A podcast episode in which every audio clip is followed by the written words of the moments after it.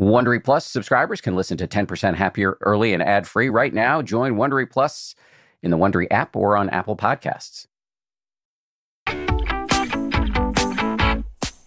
This is the 10% Happier podcast.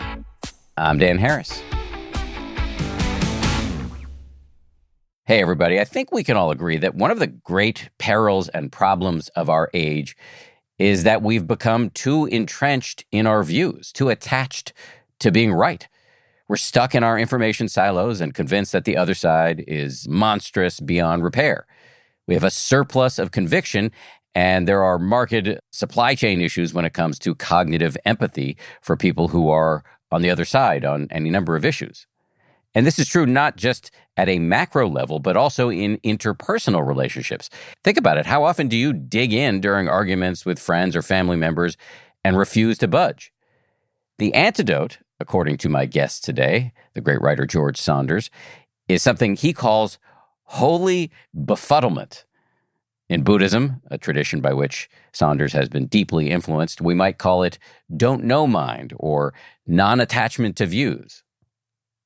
One of the reasons I love having George Saunders on this show, aside from the fact that he's straight up delightful and aside from the fact that he's one of our greatest living writers, is that he can talk not only about his extraordinary art, but also about our core subject here on this show, which is how to do life better. So today you're going to hear George talk about how he endeavors to create holy befuddlement in himself and in his readers.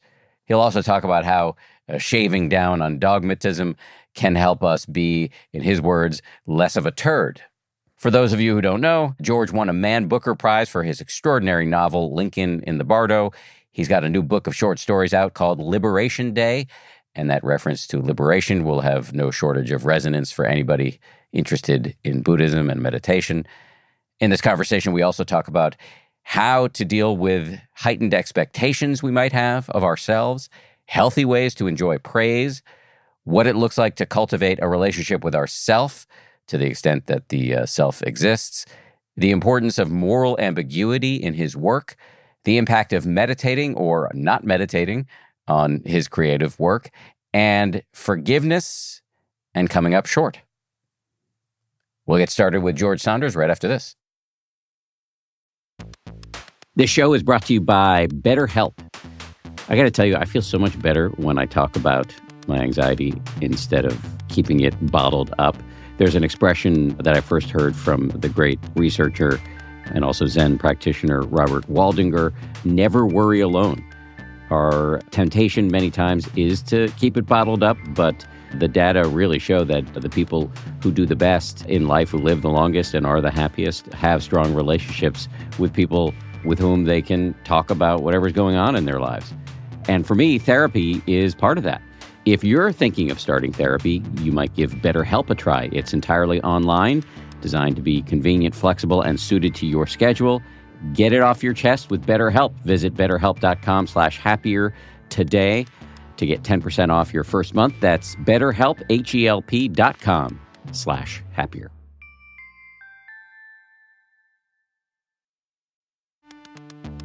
You can count on T-Mobile to help keep you connected after investing billions to light up their network from big cities to small towns. T-Mobile is America's largest 5G network – Plus, when you switch to T Mobile, families and small businesses can save up to 20% versus Verizon and AT&T. Visit your neighborhood store or tmobile.com to switch.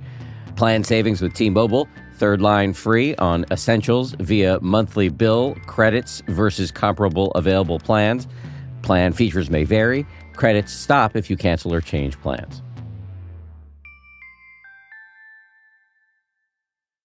Audible lets you enjoy all your audio entertainment in one app. You will always find the best of what you love or something new to discover. They offer an incredible selection of audiobooks across every genre, from bestsellers and new releases to celebrity memoirs, mysteries and thrillers, motivation, wellness, business, and more.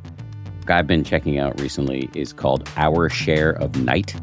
It's technically, I guess, a horror, but it's definitely literature. I mean, it's incredibly well written, absolutely fascinating, and it really does rhyme with some of the themes that we explore uh, on this show.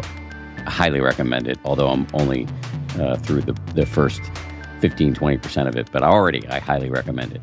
As an Audible member, you can choose one title a month to keep from the entire catalog, including the latest bestsellers and new releases. New members can try Audible free for 30 days. Visit audible.com slash 10% or text 10% to 500 500. That's audible.com slash 10% or text 10% to 500 500 to try Audible free for 30 days. Audible.com slash 10%.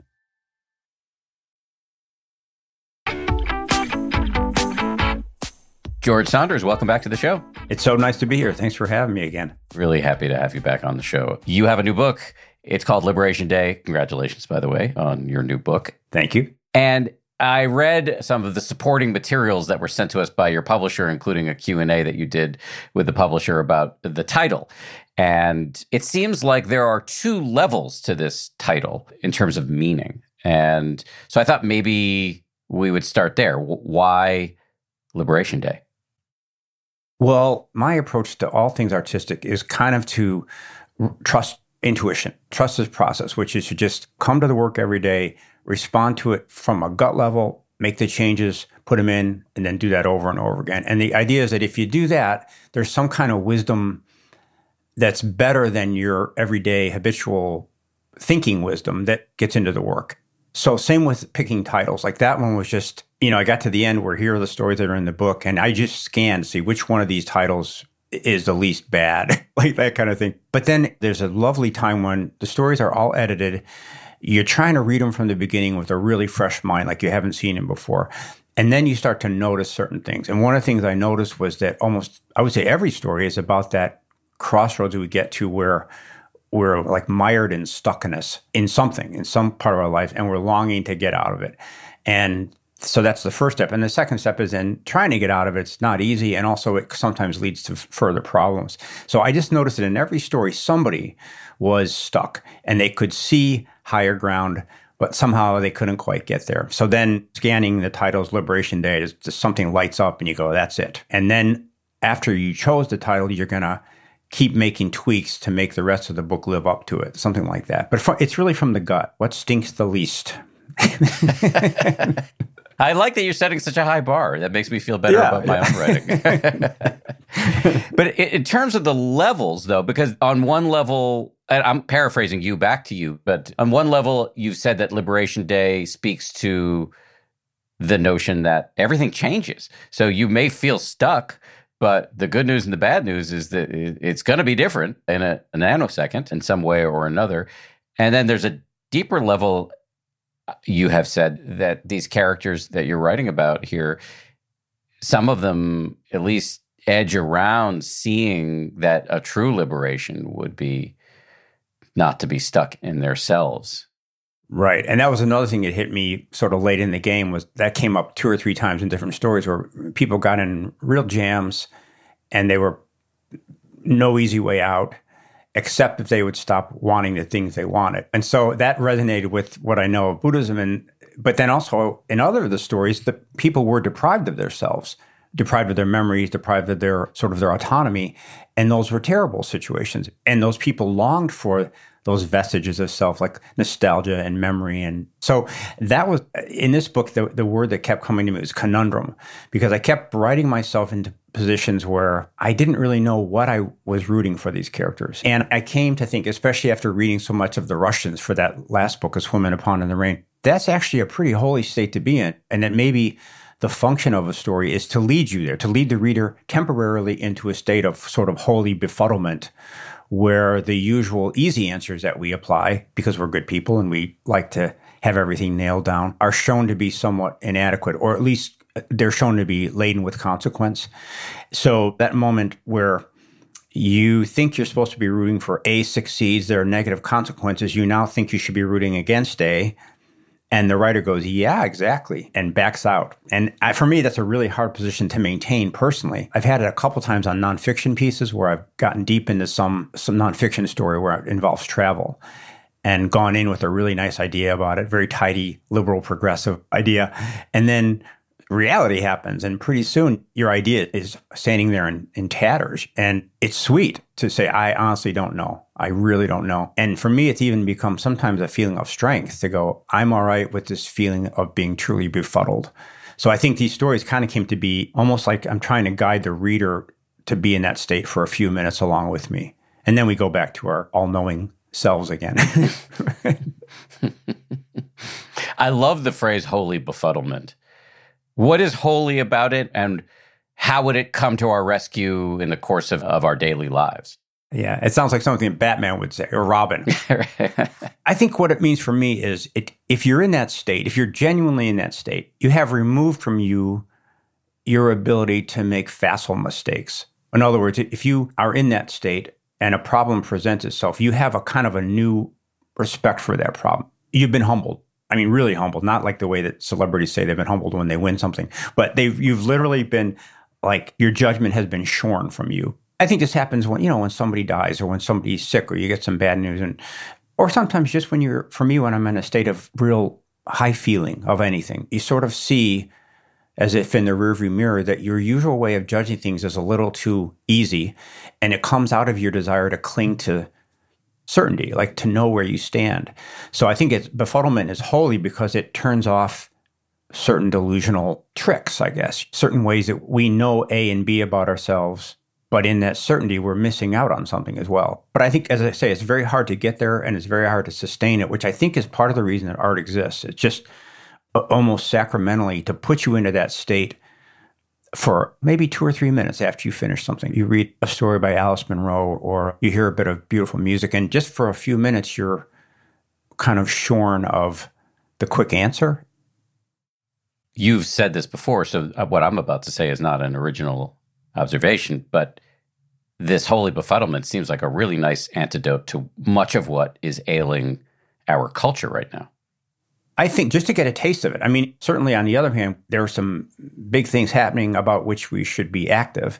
But, you know, I was talking to somebody the other day and he said he thought the effect of a work of art is reorientation. So it's not like it's teaching you something entirely new, but there's a say a better part of yourself, a part of yourself that resides in the world a little more deeply, the work of art reminds you that that guy exists. And that's a pretty big thing because I know I've gone through weeks of my life where that I forgot about that person, just running on autopilot. So I think that's the high watermark of what art can do. And I don't think it always does it. That's why some works of art last and others don't, because it's pretty rare when something can really have that effect. I don't know if what I'm about to say is germane, but there's a term I heard once moral elevation which apparently happens when you see an act of kindness. I think it's why at the end of in my old job when I used to be a network news anchor, we would always end the show with something we called the kicker, which sometimes was silly, the water skiing squirrel or whatever, but sometimes it was something sublime where we, it was somebody who did something just awesome in the world for other people. And I think that there's a contact high we can get from that, which seems not wholly removed from what you're describing. Yeah, it's kind of a role modeling, isn't it? And I think that's for me the germane thing is that it's not like we're being told something fresh. It's almost like moral re-elevation. Oh yeah, I've done that in my life. I respond to that kind of kindness or that kind of daring. I can do it. I've done it and I can do it again. And I think with stories especially they're usually small. The things that happen in them that are beautiful are quite quotidian. They're on the everyday level. I think that's beautiful because it reminds us that you don't have to cure cancer or stop a war or something. I mean, just the small story scale actions are actually quite meaningful. Those kind of incremental things that we can do that you see in Chekhov or again Alice Munro. Just little moments where somebody in the story experiences moral elevation and does something. Then you go, oh yeah, it's not irrelevant. It's not inconsequential if in the next two hours I do one thing that isn't thoughtless or that is inclined towards a sort of kindness or something. And I think these days, with so much craziness swirling around, I'm taking a lot of comfort in, or trying to take comfort in, the idea that the small is not trivial. It's almost like you're on a sinking ship and you're looking at the life vest. Like, I'm to concentrate on this buckle and make sure it's buckled correctly, or reach over to my friend and buckle his correctly it's not nothing.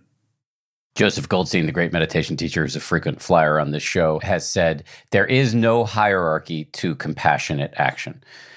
We think that compassion or love or whatever you want to call it, we might think, or some of us might assume, consciously or subconsciously, that it needs to be grand. It needs to be operatic. There needs to be string music playing beneath our big, bold action. But it really can be small, and that doesn't place it down some hierarchy. Right, right. I think that's important. Yeah, because I, I know I have something in my mind that's kind of like very willing to say, with all that's going on, what does it matter that you're doing this little good thing? And that's, uh, I mean, I think that's really a form of despair to negate a small act because you haven't accomplished the big one. But again, I, that's why the story for me is even the doing of us, the writing of a story is really a lovely reminder of that because, at least in my practice of it, you don't get to go into a story and say, okay, let's make this one great. That never works. You have to start really small. Like, let me find a couple sentences that are somewhat compelling. Okay, you got them. Oh, good. Well, actually, the first one's not as good as it could be all right, then now you're going to make a small tweak. Is it worth it? As an artist, I know 100% it is because the small tweaks are the only thing you have to make up the big thing. So the tens of thousands of micro decisions in a story, some of which almost seem laughably trivial, semicolon or not, I know from experience in my gut that those add up to something bigger or not. That's all you've got is those little decisions. So that's kind of heartening that for me, I have to put aside any notion of being a good writer or a great writer or moving somebody or making a certain political statement. All of that is totally off the board.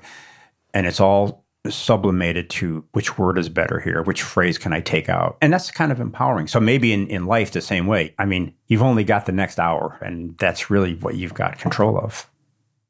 You talked about your attitude when approaching a new work, a new story, and how counterproductive it would be to come in thinking now I'm going to do something great, super moving. But how do you avoid that given what's happened in your career thus far? After you win a, a Man Booker Prize or after you have all these positive reviews all over the place, after you're profiled in the New York Times Sunday magazine, how do you not have these self generated expectations on your back as you hit the keyboard? You do have them. And, you know, you say, I wouldn't be a human being if I didn't. But then you spin around real quick and knock it off your back and look at it like, okay, George, in what ways are you inclined to be an asshole because of all this attention? and then I can list them and I can observe them. Then I think you sort of say, okay, that, what I say is that would not be beneficial to your future work, would it? No, sir, it would not. Okay, can we get over that as much as you can? Now, I always say it's kind of like if somebody ate like six vats of beans they would fart. There's no, so attention is like that. You get attention, you're going to get gassy and bloated. To say that you won't would imply that you're some kind of superhuman. So I think the thing is to admit it. And then for me, I have a real, as neurotic as I am, I have a real tough guy inside me with regard to my work. So I'm pretty good at saying, if you wallow in this attention too much, it's going to make you less of a writer. Do we want that? We don't. Okay, get over it. At the same time, realizing that that ego takes a lot of crazy forms. So it can take the form of the voice saying, You're doing so well with this attention. You're doing just what you told Dan you should do. Thereby, the ego gets stronger. So it's an ongoing thing. But I think mostly it's just, I really want to do something good before I die. And there's so many ways of getting distracted, and attention is one for sure. Or an incorrect relation to attention is one. Can you allow yourself to enjoy some of the attention? Is there a healthy form of craving when it comes to praise? I think there is. And I talk to my students about this that since most of us, I mean, if you're in the arts or you're in communication or entertainment, you got into it, or maybe if you're into anything, you got into it for certain reasons that maybe were not wholly at the beginning. You wanted attention, you wanted praise, you wanted to be good, you wanted to for me, I felt like if I was just good at something, then that would excuse all of my other defects as a person. So I say to my students, that's what you got. That's the energy source that you have. So you'd be kind of silly to deny it, especially since we know that denying those things doesn't eradicate them. It just makes them pissed off and they leer at you from across the room. So I say, you know, whatever your strongest motivation for working is, don't judge it, just use it. Just literally just take that, like converting it into fuel and go ahead. And what happened with me, I think it's still happening, is that early, let's say, crass set of reasons for writing, they're still very much there. There may be a smaller proportion of what drives me, and what's driving me now is the sense of how beautiful a story could be, the one that I haven't gotten to yet. So yeah, pleasure in it is definitely part of it. And I've kind of learned to though not lean on that too much. Like I think when I was younger, a good review would come in and I'd almost like carry it around, either literally or in my mind. And that's like eating a bunch of baby Ruths. I mean, the pleasure dies out of it when you've overused it. So I've gotten a little better at taking a quick hit of pleasure and then kind of just literally going onward, just that word onward. So that way it's not a bad thing, I think, too. I mean, we were given these egos somehow, and they seemed pretty important in how we survive. So I think to try to totally deny its existence is sort of silly. But to say, okay, you can play, but we're not gonna we're not gonna misunderstand you as being something that you're not, Mr. Ego. I had a what I think was a kind of really important breakthrough on this very issue a couple of years ago. I was walking around kicking my own ass for wanting the attention and for wanting the praise. And I then told myself a story about how everything I did was fruit of the rotten tree because the motivation was not wholesome. I mean, I could see that there were wholesome motivations driving me, but I also saw, I think, most salient in my mind was this desire for positive reviews or nice at replies on Twitter or whatever it is. And I was having a conversation one day with my executive coach, a guy named Jerry Colonna, who's been on this show a bunch of times, great guy. And I was saying to him something along these lines. And he said, Well, why can't you just think about it like an exchange? You are giving your audience love in the form of your work that is useful to them. And you are in exchange getting love from them and that fuels your ability to do more work. It's okay to have these motivations as long as you have them in their proper place. Does any of that resonate with you? Yeah, it's beautiful. When I was a kid, I read Walden and something got triggered in me and I thought, "Oh my god, yeah, we're every behavior is basically selfish. Therefore, effort is always proof of ego.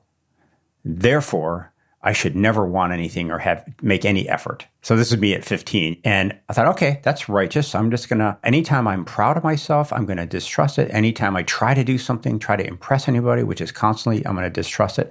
And I basically went to bed. I got so depressed. There was just every time good energy would come up in me and I'd want to spend it, this little voice would go, No, no, no.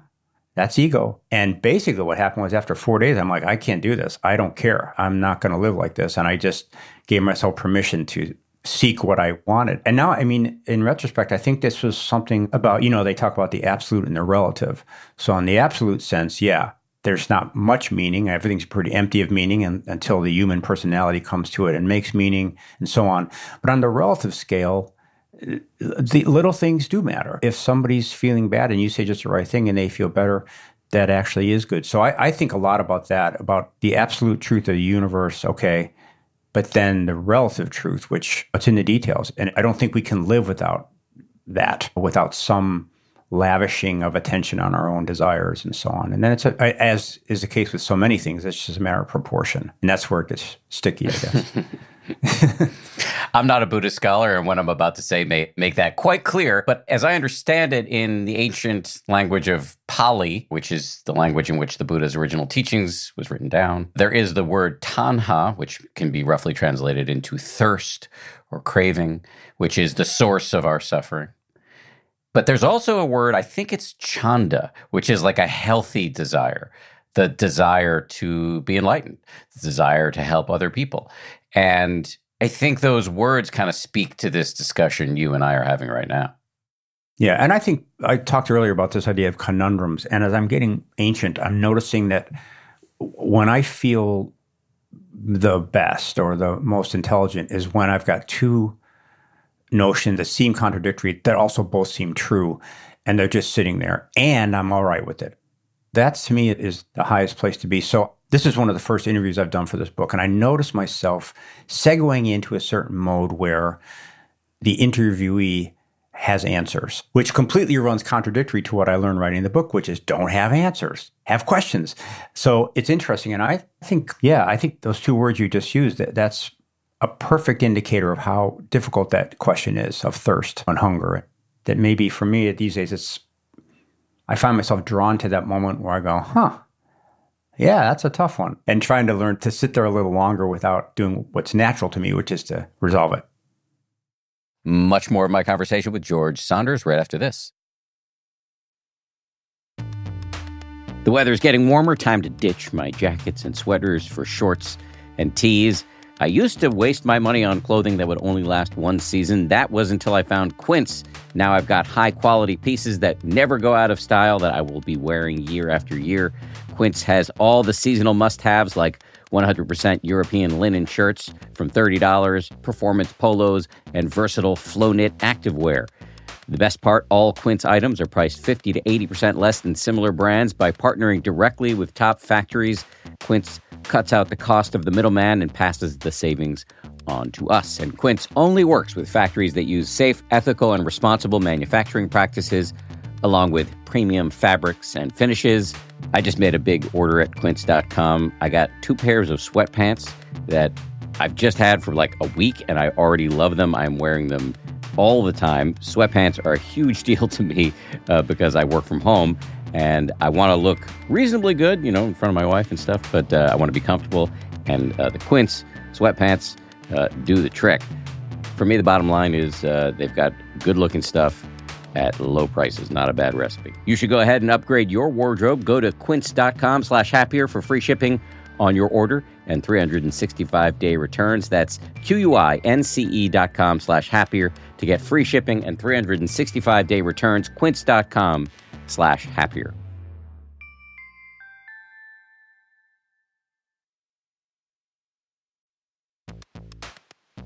We're driven by the search for better. But when it comes to hiring, the best way to search for a candidate isn't to search at all. Don't search, match with Indeed. If you need to hire, you need Indeed. Indeed is your matching and hiring platform with over 350 million global monthly visitors, according to Indeed data, and a matching engine that helps you find quality candidates fast.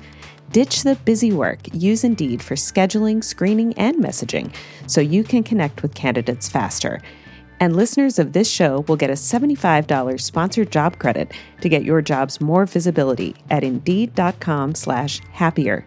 Just go to Indeed.com slash happier right now and support our show by saying you heard about Indeed on this podcast. Indeed.com slash happier. Terms and conditions apply. Need to hire? You need Indeed.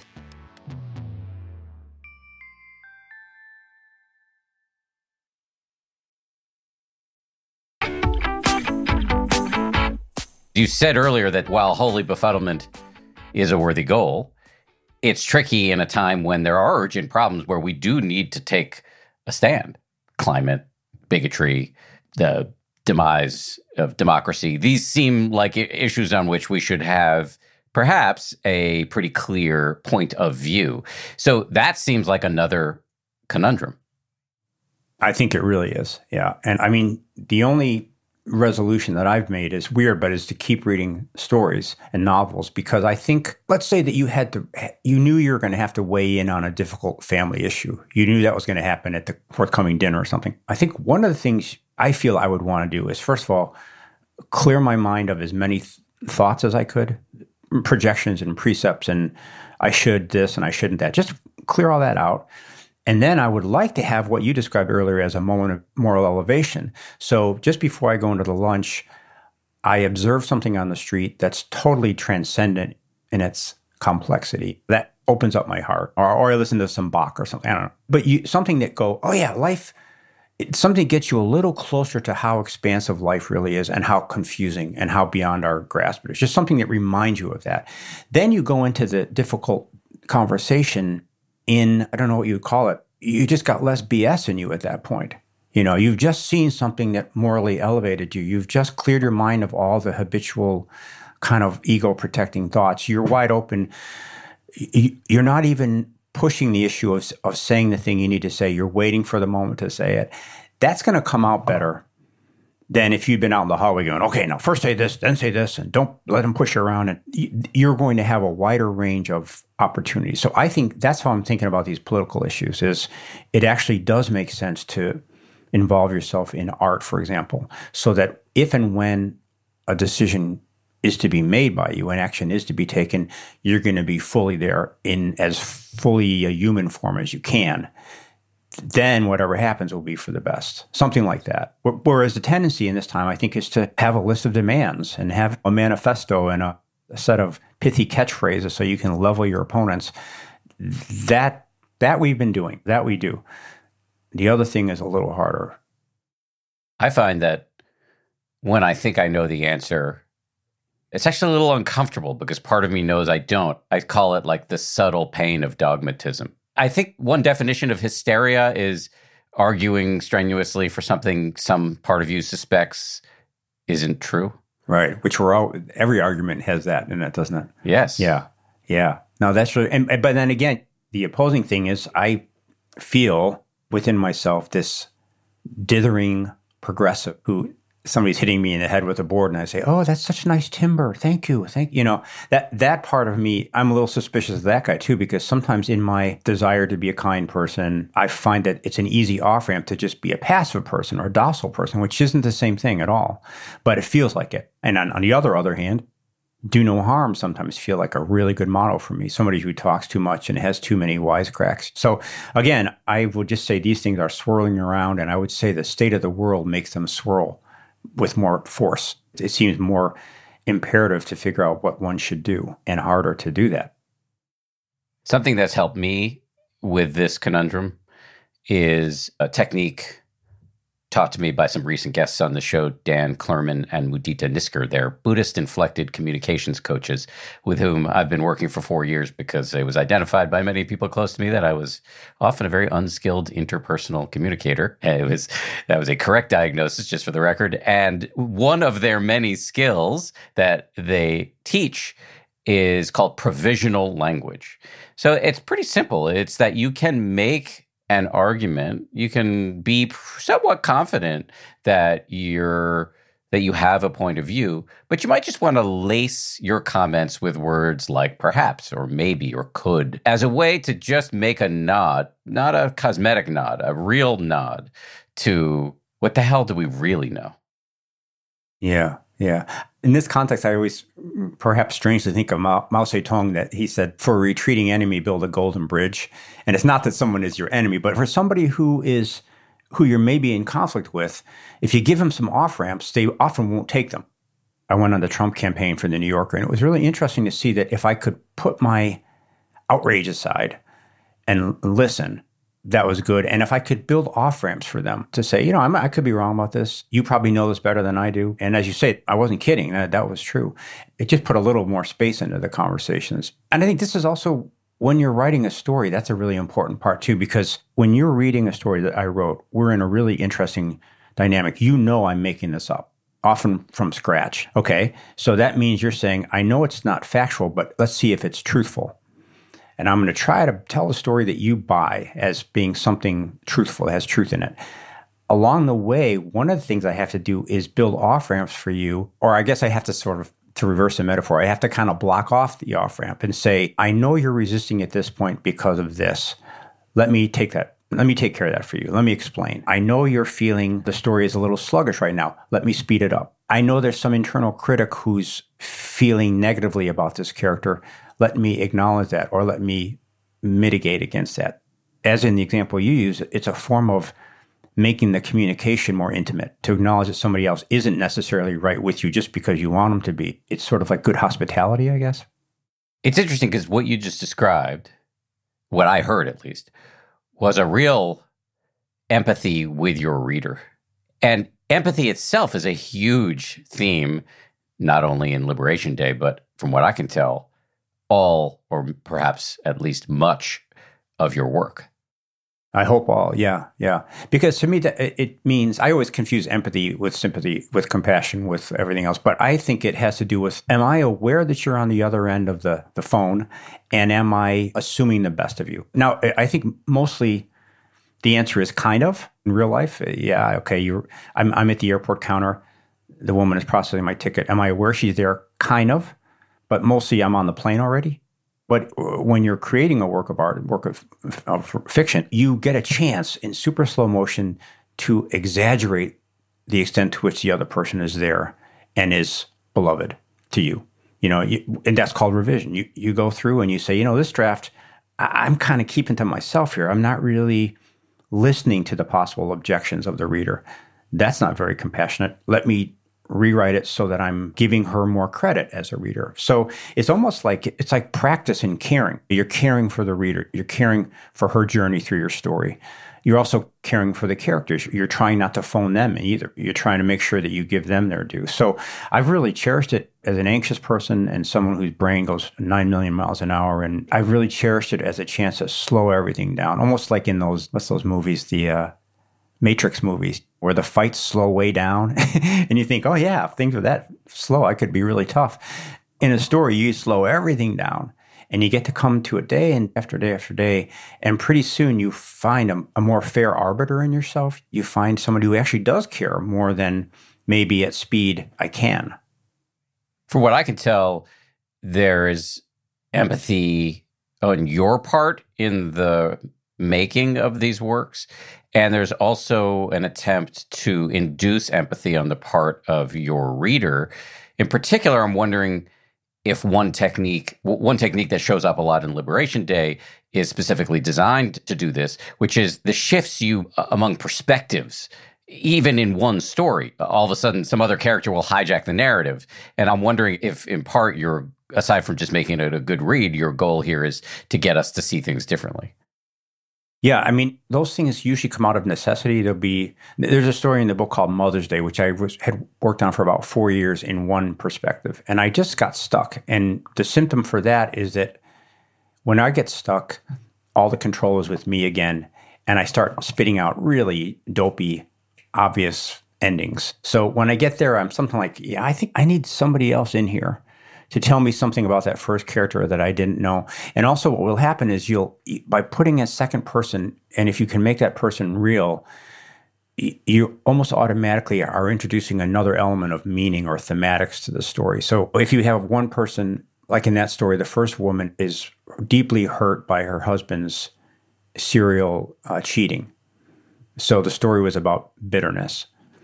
Then I put in a second woman who had been one of those lovers who felt shortchanged because she never really got any time with him. Well, then that became about sadness, kind of. So you've got bitterness and sadness, and then somehow the story became about this third thing, the really about about being trapped in one's desires, basically. So I think the addition of a, of a second narrator is always mechanically just to wake me up and get me out of the doldrums. And then, as you're suggesting, once you do that, it's really lovely to have your authorial advocacy shift from one person to another. And it's genuine. At first, I love that first lady. I'm all, I'm so into her. I want her to have a happy life and I'm sad for her and I know her addiction and I know her, the layout of her house. And then boom, you pop into her, the head of her enemy. And I come to love her too. Oh, I know her house too. And oh yeah, of course, it's terrible to never get to spend time with the person you love. So that's really rich when it happens because it's, I mean, it's something like you're trying to, you're trying to occupy a God's eye view, which is to say, which one does God prefer? Oh, both. So that's really, or it's really a lot of fun. And then, of course, it opens the story up in ways that you didn't expect because sometimes it doesn't turn out well for anybody. That's the way it goes. And yeah, but it's that's a really lovely thing to do, but it has to be required by the story. I think it can't just be sort of for fun. Right. Oh, I get it. You don't want to overuse the technique, but it does seem to me to be really closer to reality, which is that we've got a 7 billion humans, never mind all the animals, who are all looking through a straw and all at the same time. And that's what the world is. That's it. That's exactly it. And you know, that novel Lincoln in the Bardo has something like 160 different perspectives. And that's what I came to feel was, you know, if you drop into a conference room on a given day, so there's 12 people in there the conventional fictional way of saying it is the sun came in through the window into the conference room where Darren Smith was preparing a presentation. Uh, and that's like consensus reality. That's the way that we would describe it. And it's very handy. But in fact, as you're suggesting, what's really going on is 12 monkey minds are grinding away beautifully, in each of them in a separate diction, in a different form, and a different structure with different subtext. And really, if you could just as a um, angelic presence skim through those 12 heads at speed that is the world right there or it's a pretty good approximation of it and your feelings about the world would be so right at that point you could be 12 people in two seconds and then hover over the table, your heart would be so full, I think. And you, your understanding would just be amazing of why that person was going to get out and get up and storm out of the room, why that person can't stop thinking of her lover.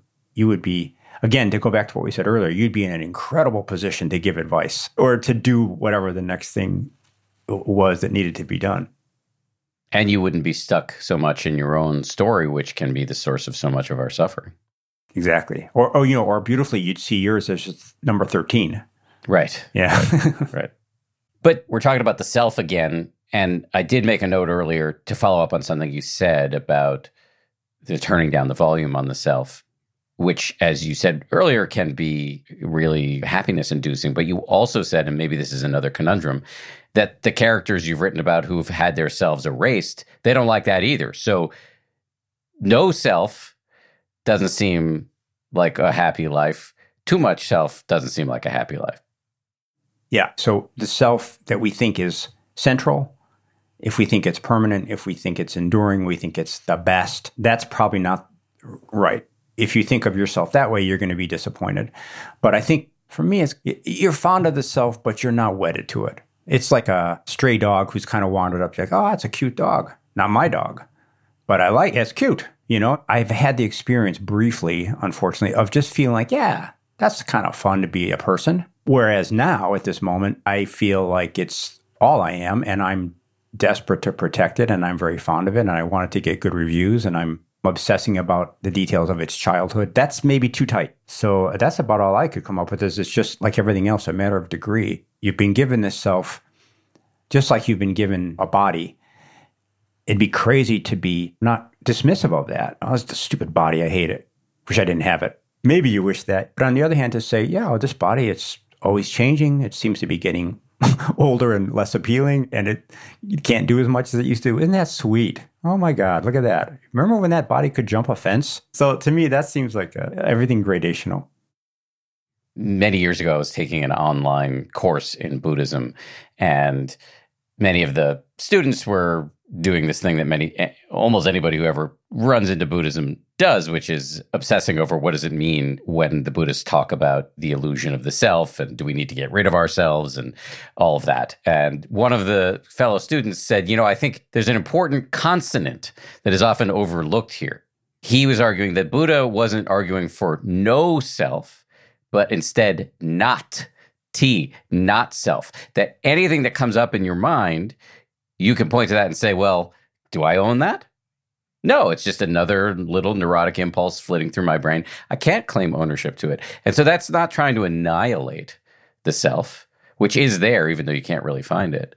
But it is more on a moment to moment basis. Anything that comes up in the mind can't be claimed as yours. It's about proper relation to. Yes.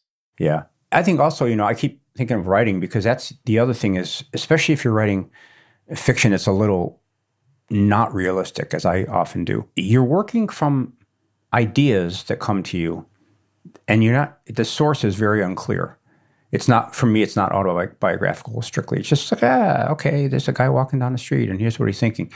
Th- those ideas are, you don't take much ownership of them. You just go, oh, that's interesting that that blew into my thought cloud. Okay, let me put it on paper and use it. But your attachment to it is very, should be anyway, very light.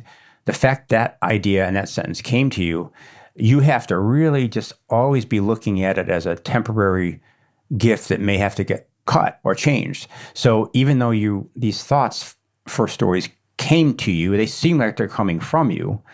But to work with them correctly, you have to just think of them as literally having been blown in on the wind. Oh, look, there's some dialogue. Okay, let me put it in there if tomorrow it seems not useful, I'm going to just take it right out and throw it back in the wind. So that's kind of a nice feeling. Whereas I think earlier when I was younger and I would try to write from life and try to make it factual about my life, that was more of a trap for me, just the type of writer I am. But this idea that, yeah, they're just words and ideas that come. If you arrange them in a certain way, they can have an emotional effect. But if they don't, they can just go right back out. No, no problem. This attitude must make it much easier for you to, as the phrase that's often used in creative circles is kill your darlings. Yes, 100%. Right? Because you certain ideas tickle your fancy a little bit. You think you're so clever. And if you cling to those because they make you feel clever, you're not really working in service of the story.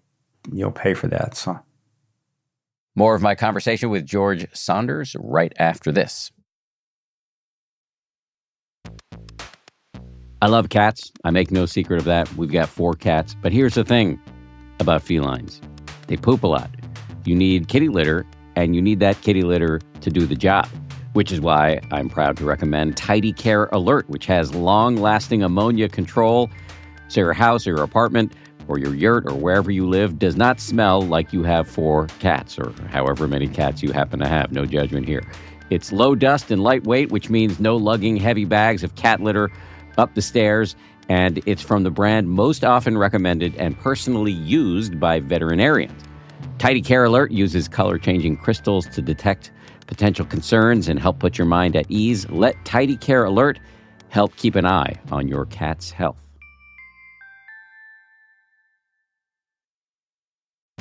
It's spring, and that means it's graduation season, and I've got an idea for an incredibly fun graduation gift or party favor.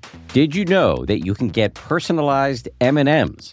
You can choose from over 20 colors and add your graduate's name, graduation themed graphics, or photos which are printed directly on the candy. I recently got a sample of some of these personalized M&Ms. Uh, they showed up in my mailbox. They got my face on them, which makes it a little bit awkward for me to eat them personally. I'm doing it anyway. The M&Ms I got also include the words 10% happier, to which I have a deep attachment. I was kind of thrilled uh, when I saw them. I was wondering if they were a gift from somebody on the uh, 10th anniversary of the 10% Happier book. Turns out they weren't. They were a gift from uh, M&M's, who are now a sponsor of this show. So thank you, M&M's. Uh, for sponsoring this show and for the delicious treat. You can visit MMS.com to create your own unique custom gifts and memorable party favors for graduations, weddings, birthdays, and more. That's MMS.com. Use code HAPPIER to receive 15% off your next order.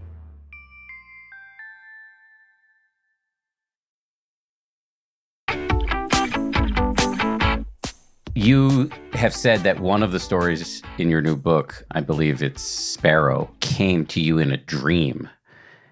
And so I wonder what that says to you about the nature of ideation and creativity.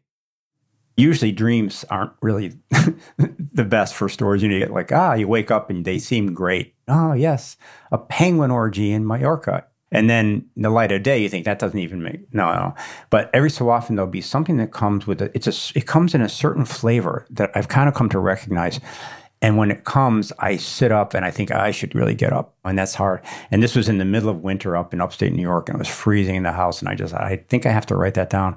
So I got up and went into the kitchen and basically wrote the whole story. I mean, I revised it for months afterwards, but the shape of it was there in real time. So that was really unusual. I don't think I've ever had that happen before. But it just, after I wrote that Russian book where I was analyzing all those stories, suddenly I felt incredibly more creative in modes that I'm not usually creative. In other words, I was finding new corners of the story form to work in. And I thought, how does that work? I read nothing but those seven Russians for a year and a half, and somehow that went into my head and made me a better writer. So same thing with this dream stuff. I mean, think something I was doing must have, God knows what, you know, did something in my head and that night, it decided to appear. So as I do this work longer and longer, I'm just so impressed by and mystified by the way that creativity works and the way the brain works and all that. And to the point where I just don't even have a clue. I just feel like I am your handmaiden. Use me. I've often said that I get my best ideas when I'm on long meditation retreats. However, not all of them are good. I've sometimes come home from a meditation retreat, looked at my notebook, and it's Ted Kaczynski's Unabomber diary. So you don't know what's going to come when you open up. Yeah, I think David Wallace talks about this. How when we're early in our artistic careers, we think that because we felt it as we wrote it down, the reader is going to feel it as she reads it. And that is a fallacy. It's just like anybody who's ever written about a hallucinogen trip, it doesn't convey. So that's really where the craft comes in, when you say, okay, maybe I'm not trying to get the reader to feel exactly what I felt. And my thing is, I'm just trying to get her to feel something. And I actually don't, to be honest, I don't really care about the flavor of that amazement. I just want her to feel like she'd been through something exceptional. Now, after that, I can say, and it would be nice if she feels this moral elevation that we talked about, or she feels like paying more attention to the world. But that's something I don't think you can really choose. I think the, the job is 99% like the roller coaster designer, making sure that there's a an instant of speechlessness after the thing is done. Then really your job is finished. And we can come in afterwards and talk about the quality of the second bend or the third drop or something. But that's not really what the game is about. A little while ago, you were talking about your own efforts to have a different relationship to yourself. I'm just curious to hear more about like, how that's going for you. Before we started rolling, you did mention that you haven't been meditating of late, even though you do have a pretty long history of it. What kind of differences are you seeing in your mind as you hold off from meditating? It's worse. I can feel a lot of old habits coming back. You know, a lot of thought loops that that I thought had been laughably dismissed are coming back. A little, little more obsession, a little more neurosis, a little more negativity. And the reason uh, for all this inactivity is just that I'm super busy. So I'm trying to say, okay, maybe part of what you want to do is just notice the way that your mind is falling out of organization with this neglect, which will hopefully congeal into some kind of resolve to do better. You know, it's also funny in that mode, I noticed that I think I have a kind of a former Catholic tendency to sort of an all or nothing thing.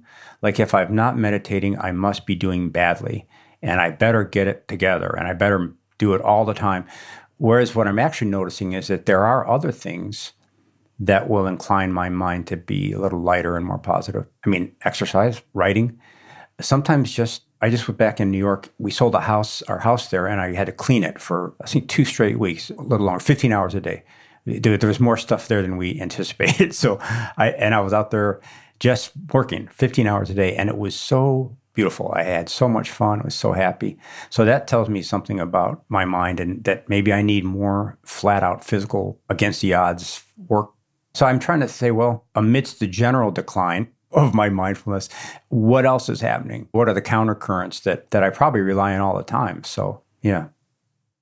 Yeah, I mean that tracks for me. I mean, I'm I really try to not be a meditation fundamentalist. I think there are many psychological, spiritual, physical activities, practices we can engage in that will be good for us. Meditation just happens to be one of them. And I actually think it's really useful for you to see how obnoxious your inner world becomes when you're not meditating because that creates the inner desire of your own as opposed to an outer desire imposed on you like I should be meditating that I think can lead you to see, like, yeah, when the time is right, I would like to start meditating again.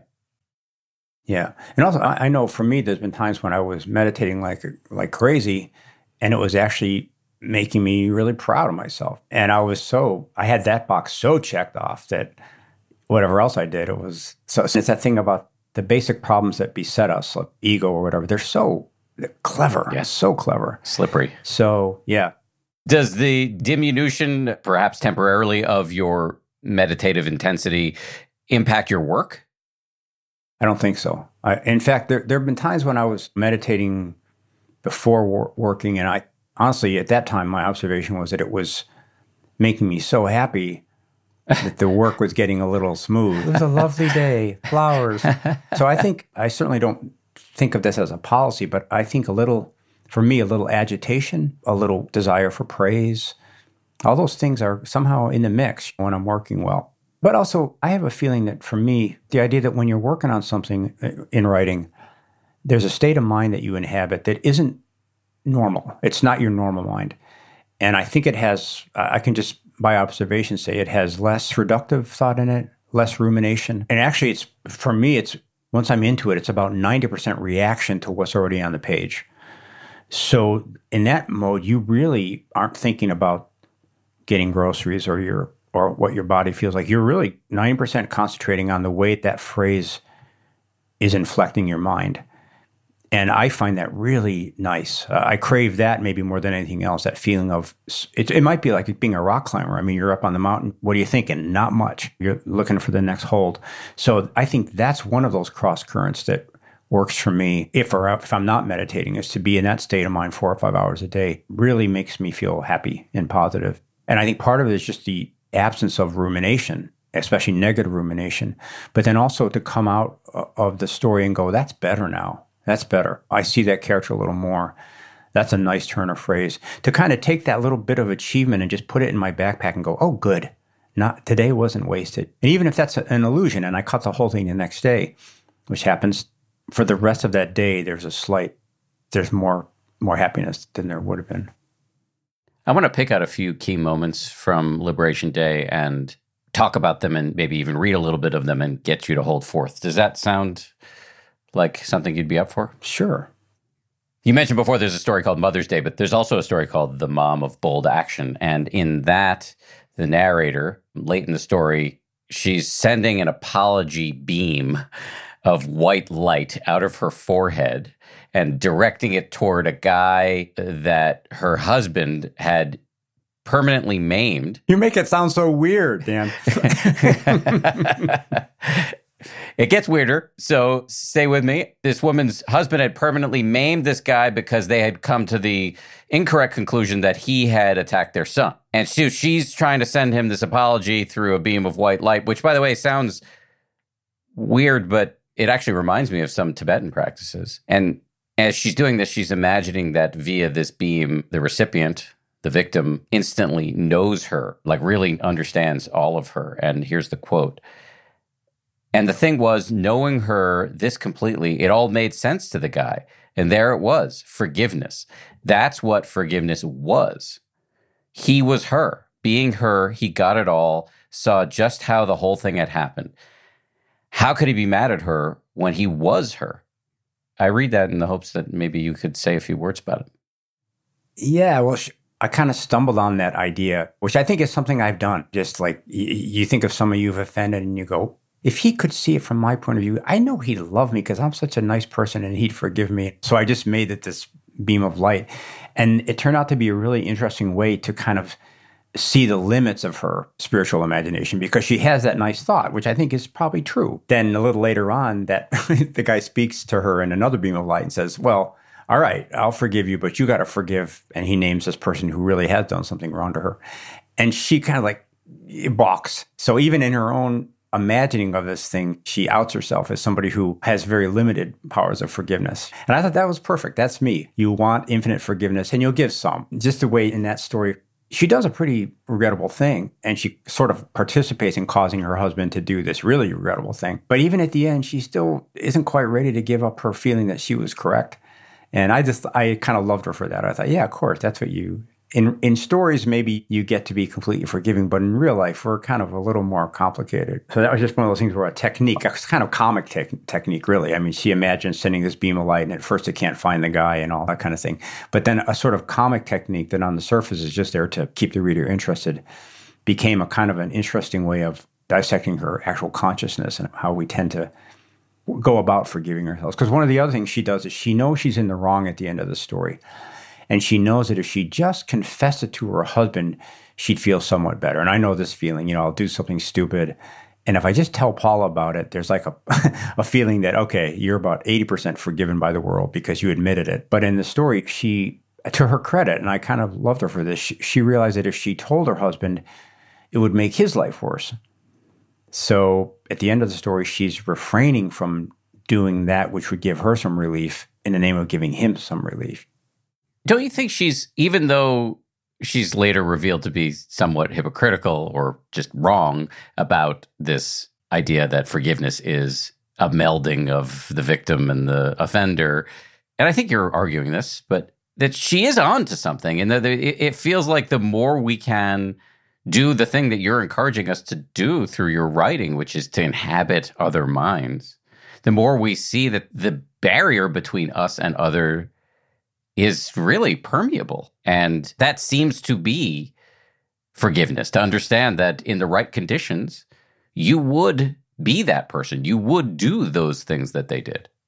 A hundred percent. And I think where she comes up short is that when this other character that she's imagining says, okay, now will you do the same for the person you hate? She says, no, no, that's one too many. And then there's another layer. Again, all this was discovered at speed, but the reason she can't do it is because of her hurt. This other guy that she's being asked to forgive really did push her kid down for no reason. So I think that's where, how it really goes down.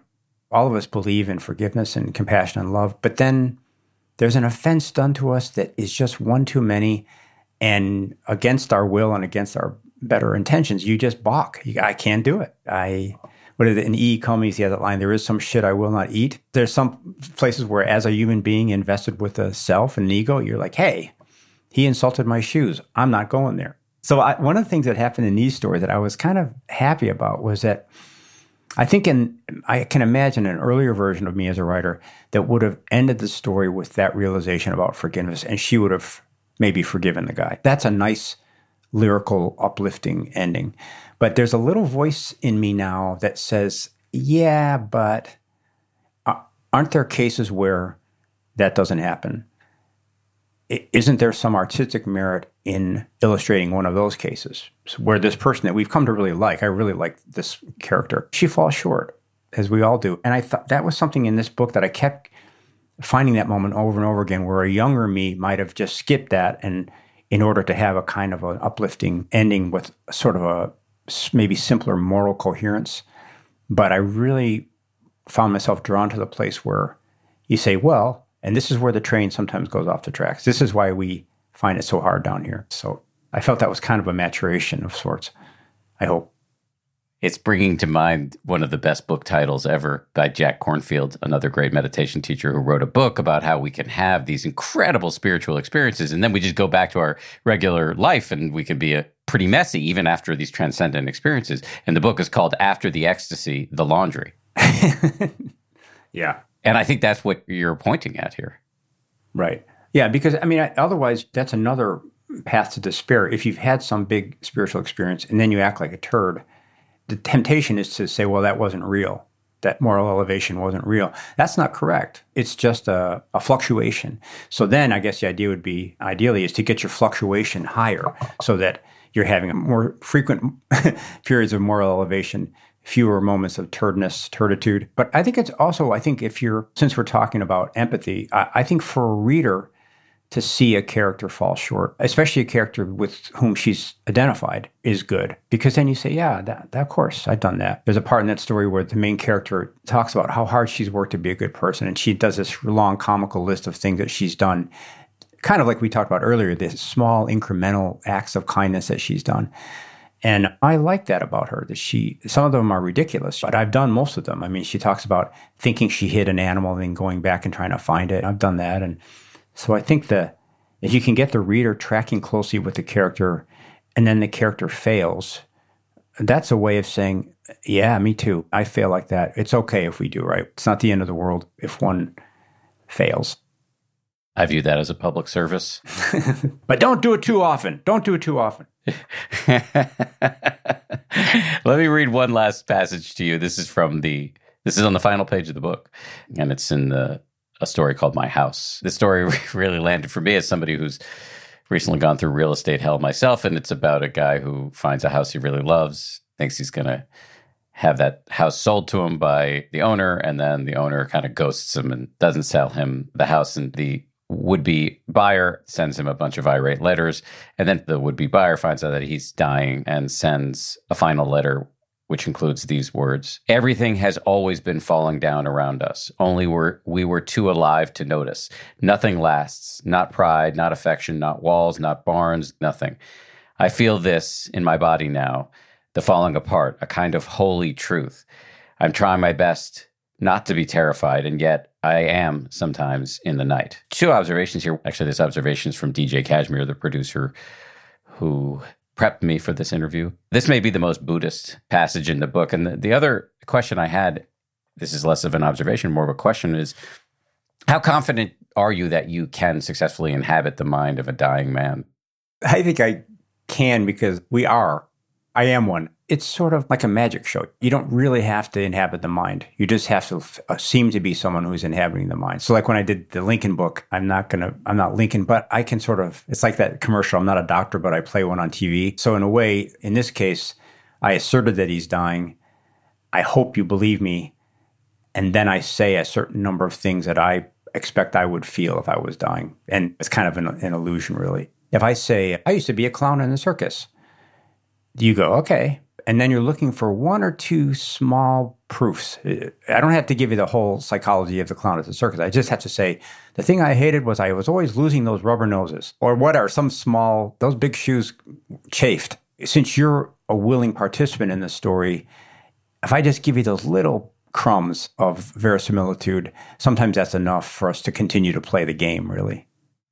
I don't know. I mean, either you're not giving yourself enough credit or you're just really good at this magic show because when you talk about feeling impermanence as a holy truth, something that you're knowing in your bones now. I mean, speaking as somebody who used to volunteer in a hospice, I've seen that. I've seen people have that experience, and I've gotten a little bit of it through Contact High.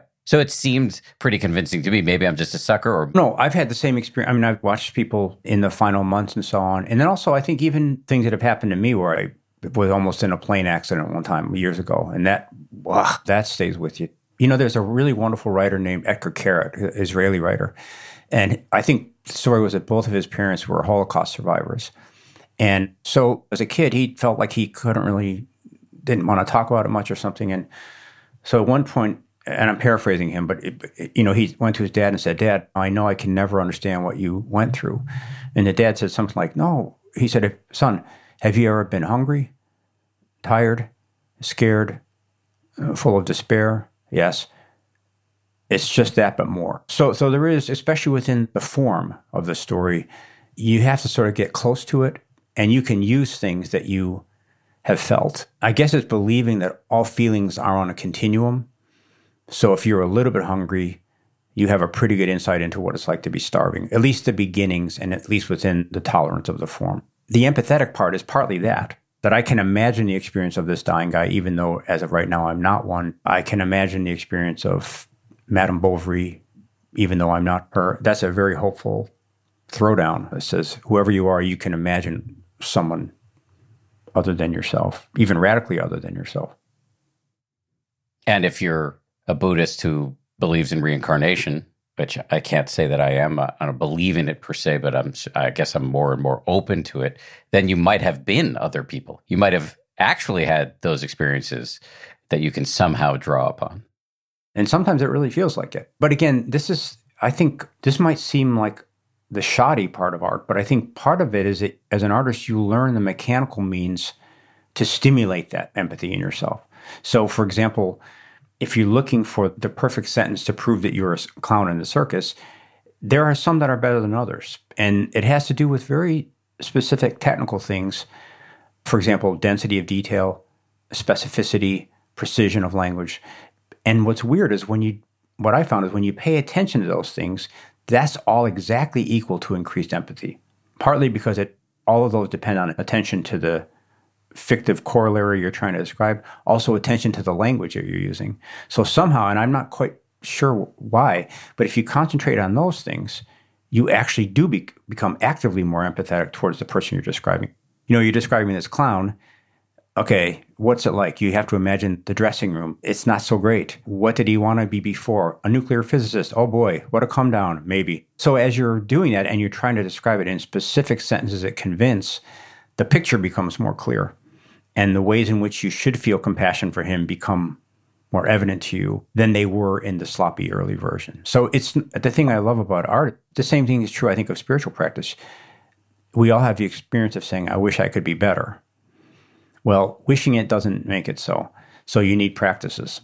The practice of being a writer is one that will, in a kind of oblique way, will lead you to empathy, something like empathy th- through the very specific technical practice that you just have to do to get it done. I want to have some empathy for you and for your schedule. So let me just close with two, my two habitual questions. One of them is Is there something I should have asked but didn't? No, I thought that was a wonderful conversation. I'm very happy and yeah. Great. I feel the same way. And the other is Can I kind of gently prod you to give one last plug for Liberation Day and anything else that you've put out into the universe that you want people to check out? Oh, yeah. I mean, I well, this book is has a place in my heart because I wrote it during the, all these political things and during the pandemic, and it was a, such a source of comfort to me to just be really a little distraught at times and confused and go up to the writing room and just go, all right, let's put that aside and try to be intense. Just try to be intense and trust that whatever I'm feeling or whatever I need to be thinking about is going to come to me in the best way during these four or five hours. So I didn't really know what the stories meant. I still don't actually. My only job was to try to make them. And it was such a comfort. So, what that did for me is it kind of, at this late stage of life, reassured me of the power of, for me, the power of art and how important it is and how really it can kind of contain everything. If you are intense enough about it, it can contain just about everything there is. So, it kind of felt like it set me on my feet a bit and can't wait to start the next thing now that I have refreshed belief in it. George Saunders, I look forward to your next thing, and I hope that you're not actually in the late stage of life, that you're actually just in the middle, that you have a long, productive life. And I'm grateful for your time. So thank you. Dan, thank you so much for what you do, and it's uh, always a pleasure. Thanks again to George Saunders. Always a pleasure to have him on the show. Thank you as well to everybody who works so hard on this show. 10% Happier is produced by DJ Kashmir, Gabrielle Zuckerman, Justine Davey, and Lauren Smith. Our senior producer is Marissa Schneiderman. Kimmy Regler is our managing producer, and our executive producer is Jen Poyant. Scoring and mixing by Peter Bonaventure of Ultraviolet Audio. We'll see you all on Friday for a bonus. If you like 10% Happier, and I hope you do, uh, you can listen early and ad free right now by joining Wondery Plus in the Wondery app or on Apple Podcasts. Prime members can listen ad free on Amazon Music. Before you go, tell us about yourself by filling out a short survey at wondery.com/slash survey. I'm Shima Oliaee, and I have a new podcast called The Competition. Every year, 50 high school senior girls compete in a massive scholarship competition. I wouldn't say I have an ego problem, but I'm extremely competitive. All of the competitors are used to being the best and the brightest, and they're all vying for a huge cash prize. This will probably be the most intense thing you've ever gone through in your life. I remember that feeling because I was one of them. I lost. But now I'm coming back as a judge and also a kind of teen girl anthropologist. Because if you want to understand what it's like to be a young woman in America today, the competition's not a bad place to start. Hopefully, no one will die on stage tonight. From Pineapple Street Studios and Wondery, this is The Competition. Follow The Competition on the Wondery app or wherever you get your podcasts. You can listen to The Competition early and ad-free right now by joining Wondery Plus. For more than two centuries, the White House has been the stage for some of the most dramatic scenes in American history. Inspired by the hit podcast American History Tellers, Wondery and William Morrow present the new book, The Hidden History of the White House. Each chapter will bring you inside the fierce power struggles, the world altering decisions, and shocking scandals that have shaped our nation. You'll be there when the very foundations of the White House are laid in 1792, and you'll watch as the British burn it down in 1814. Then you'll hear the intimate conversations between FDR and Winston Churchill as they make plans to defeat Nazi forces in 1941 and you'll be in the Situation Room when President Barack Obama approves the raid to bring down the most infamous terrorist in American history. Pre order The Hidden History of the White House now in hardcover or digital editions wherever you get your books.